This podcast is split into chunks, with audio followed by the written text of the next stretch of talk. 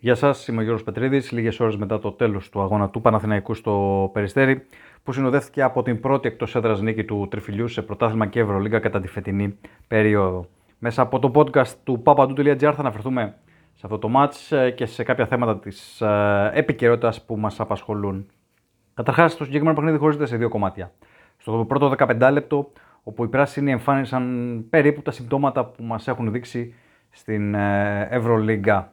Ξεκίνησαν μουδιασμένοι, βραχυκυκλωμένοι επιθετικά, δεν είχαν ρυθμό επιθετικά, ενώ στην άμυνα είχαν μια παθητική στάση που επέτρεψε στο Περιστέρι να βρει μεγάλα σουτ από την περιφέρεια κυρίως και να ξεφύγει με δώδεκα πόντους, τριάντα επτά είκοσι πέντε θυμίζω. Ε, σε εκείνο το σημείο ο Δημήτρης Πρίφτης αποφάσισε να χαμηλώσει το σχήμα του, να πάει δηλαδή με τον Παπαπέτρο στο τέσσερα, τον Παπαγιάννη στο πέντε, τον Σάντρο στο τρία και Νέντοβιτς, ε, Μέικον, Πέρι στο δύο και στον Άσο.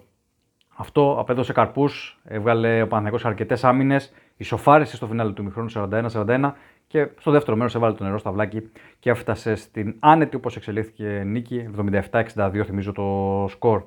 Θα σταθούμε λίγο παραπάνω στην άμυνα, γιατί ήταν αυτή που έδωσε αυτό το ροζ φύλλο αγώνα στους ε, πράσινους. Είναι χαρακτηριστικό ότι το Περιστέρι πέτυχε δώδεκα, δώδεκα και εννέα πόντους αντίστοιχα στη δεύτερη, στην τρίτη και στην τέταρτη περίοδο. Τρομερή η αμυντική προσήλωση των ε, πράσινων. Να αναφερθούμε και μεμονωμένα σε κάποιους παίκτες. Ε, καταρχάς, ο Μέικον έδειξε πάλι το πλούσιο επιθετικό του ταλέντο και την ποιότητά του σε αυτό το κομμάτι, στο κομμάτι της εκτέλεσης. Πέτυχε δεκαέξι πόντους, κράτησε όρθιο το τριφύλλι στο πρώτο μέρος, όταν οι υπόλοιποι συμπαίκτες του δυσκολεύονταν και ζορίζονταν επιθετικά και συνέβαλε τα μέγιστα για να οδηγηθούμε στην ανατροπή του σκηνικού. Ο Σάντρος είχε μια πληθωρική εμφάνιση με οκτώ πόντους, εννέα rebound, τέσσερα assist και ένα κλέψιμο. Ο Κουβανός σε πολλές περιπτώσεις έπαιζε άμυνα και για δύο τρεις παίκτες συνολικά. Ο Παπαγιάννης ήταν κέρβερος, ήταν κυρίαρχος κάτω από τις δύο ρακέτες. Είχε δεκατέσσερα πόντους, δώδεκα rebound και δύο τάπες.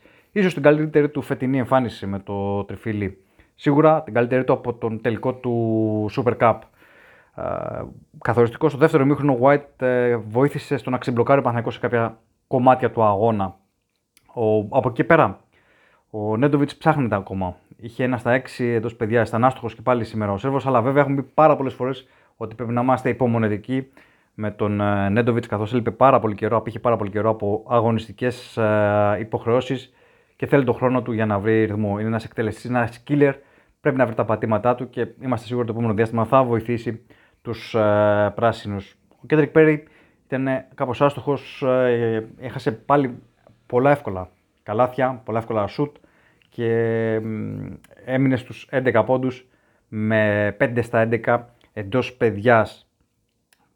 Θέλουμε επίσης να σταθούμε στο γεγονός ότι οι παίκτες του Πρίφτη έκαναν μόλις έξι λάθη. Ένας πάρα πολύ χαμηλός αριθμός, πάρα πολύ μικρός αριθμός που φυσικά ευνοήσε τον Παναθηναϊκό. Βέβαια, είναι ένα στοιχείο αυτό που το έχουμε παρατηρήσει πάρα πολύ ε, για τον φετινό Παναθηναϊκό. Στα περισσότερα του παιχνίδια δεν κάνει πολλά λάθη. Και ειδικά βέβαια, οι παίκτες του είναι συγκεντρωμένοι, δεν υποπίπτουν σε πολλά λάθη. Ε, έδωσαν και δεκαπέντε assists σήμερα. Μια χαρά νομίζω ότι είναι το νούμερο. Κυριάρχησαν επίσης τα rebound, πήραν δεκατρία περισσότερα από τους γηπεδούχους, τριάντα οκτώ εικοσιπέντε. Στεκόμαστε εκεί γιατί τα δεκατρία από τριάντα οκτώ rebound του Τριφυλιού ήταν επιθετικά, που δείχνει ότι ε, μόχθησαν, ότι πάλεψαν για να, να ανανεώσουν ε, κατοχές. Κατά λοιπά, ο Παναθηναϊκός ε, κερδίζει ηρεμία εν ώψη της ε, διάβολο εβδομάδας που έρχεται στην Ευρωλίγκα. Θυμίζω ότι έχει δύο εντός έδρας παιχνίδια να δώσει, με Εφές την Τετάρτη και Βιλερμπάν την ε, Παρασκευή. Δύο σημαντικά μάτς, ε, δύο παιχνίδια που θα δείξουν κάποια πράγματα για το που βαδίζει το τριφύλλι, που βέβαια ε, θα έχει συμπαράσταση και περισσότερων φιλάθλων, αφού πλέον επιτρέπεται να φιλοξενήσει μέχρι δώδεκα χιλιάδες φιλάθλους στο κλειστό των Ολυμπιακών εγκαταστάσεων μετά, το, μετά την αλλαγή στα υγειονομικά πρωτόκολλα που είχαμε.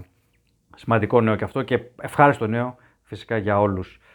Ε, αυτά όσον αφορά τον Παναθηναϊκό. Έχουμε, να δούμε, έχουμε μπροστά μας να δούμε και το τι θα γίνει με την εξάδα των ξένων και κατά πόσο θα μπει σε αυτήν ο Γιόγκι Φέρελ, ο οποίος είναι ακόμα εκτός.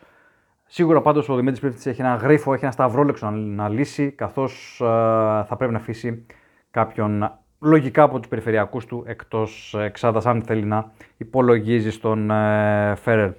Σίγουρα ο πρώτος υποψήφιος είναι ο Πέρι. Δεν ξέρω αν στην πορεία α, μπει στην εξίσωση και ο Νέντοβιτς και ανάλογα με την κατάσταση του Σέρβου, αν θα επιλέξει ο Δημήτρης Πρίφτης να τον αφήσει εκτός της εξάδας.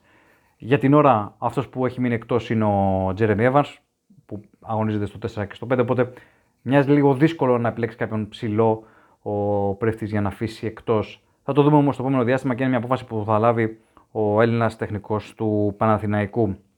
Από εκεί πέρα, α, να πάμε λίγο προς Θεσσαλονίκη μεριά.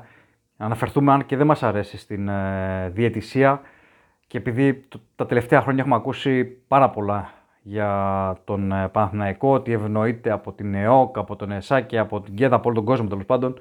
Ε, σήμερα στο μάτσο του Ηρακλή με τον Ολυμπιακό υπήρχε μια ξεκάθαρη παράβαση, ένα non-call που δεν δόθηκε στους ε, γηπεδούχους, και αναφερόμαστε φυσικά στο φάουλ που έγινε από τον Βεζέκοφ στον Παπαδάκη στο φινάλε της κανονικής διάρκειας του αγώνα. Ο Παπαδάκης ευστόχησε στο τρίποντο, έπρεπε κανονικά να πάει και στη βολή για να εκτελέσει, ε, μάλλον στη γραμμή του βολή για να εκτελέσει την πραγματική βολή. Δεν έγινε αυτό, δεν έδωσαν φάουλ οι διαιτητές.